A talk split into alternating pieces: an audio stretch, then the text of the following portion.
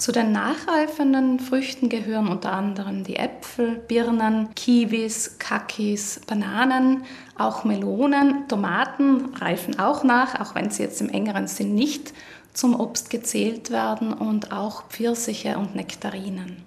Zu den nicht nachreifenden Früchten gehören dagegen viele Beeren, also Himbeeren, Erdbeeren, Brombeeren, Kirschen auch unter anderem und Granatäpfel. Den Unterschied macht ein süßlich riechendes Gas, das manche Früchte produzieren und andere nicht, das sogenannte Ethen oder Ethylen. Die nachreifenden Früchte produzieren dieses Gas selbst und dieses Gas beschleunigt den Reifungsprozess. Also es wirkt in der Frucht wie ein Hormon das die Frucht dann zur Genussreife bringt.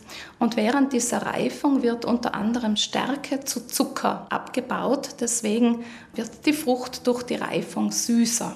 Besonders viel Ethylen produzieren Äpfel und Bananen und verströmen es auch in ihrer Umgebung.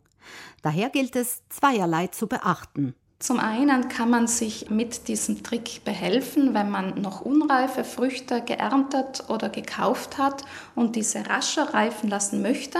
Dann kann man beispielsweise einen Apfel zu den Nektarinen dazugeben oder im Herbst funktioniert das wunderbar bei den Kakis. Wenn man unreife Kakis mit ein paar Äpfeln gemeinsam in eine Tüte gibt und diese bei Zimmertemperatur zugewickelt stehen lässt, dann wird die Reifung beschleunigt. Das funktioniert aber nur bei den nachreifenden Früchten. Nachreifende Früchte wie beispielsweise Äpfel und anderes Obst, das nicht nachreift, sollten Sie besser räumlich voneinander getrennt lagern. Das Ethylen lässt nämlich die nicht nachreifenden Obstsorten schneller verderben. Und wenn man jetzt Obst gekauft hat, aber möchte, dass das ein paar Tage lang frisch bleibt und länger hält, dann sollte man diesen Effekt auch beachten und eben diese Früchte nicht neben reifen, nachreifenden Früchten lagern. Den Nachreifungsprozess bestimmter Früchte macht sich auch die Lebensmittelindustrie zunutze. Häufig der Fall ist das bei langen Transportwegen, wie sie etwa Bananen zurücklegen. Die meisten Bananen kommen aus Ländern Lateinamerikas und werden in ihren Anbaugebieten noch grün und unreif geerntet. Sie werden dort auf Frachtschiffe geladen, die auch eine Kühlung haben. Durch diese Kühlung wird der Reifeprozess unterbunden. Also während der Schiffsfahrt werden sie gekühlt, sodass sie dann nicht weiter reifen.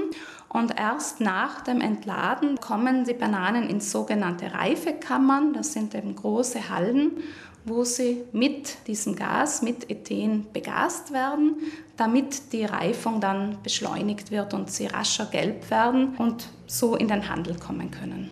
Beim Lagern von Äpfeln wird hingegen neben Sauerstoff auch Ethylen aus der Luft entfernt, um die Lagerzeit zu verlängern.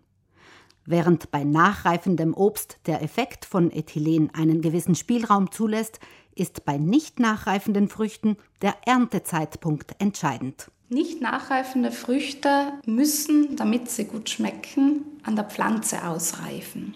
Denn sie reifen nicht nach. Wenn sie also unreif geerntet werden, dann bleiben sie teilweise grün oder sauer oder auch hart von der Konsistenz her und erreichen einfach nicht mehr von alleine die, die erwünschte Genussreife.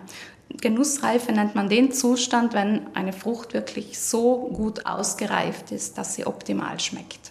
Nicht nur was den Geschmack angeht, spielt der Reifegrad von Früchten eine wesentliche Rolle. Auch der Vitamingehalt ist bei ausgereiften Früchten am höchsten.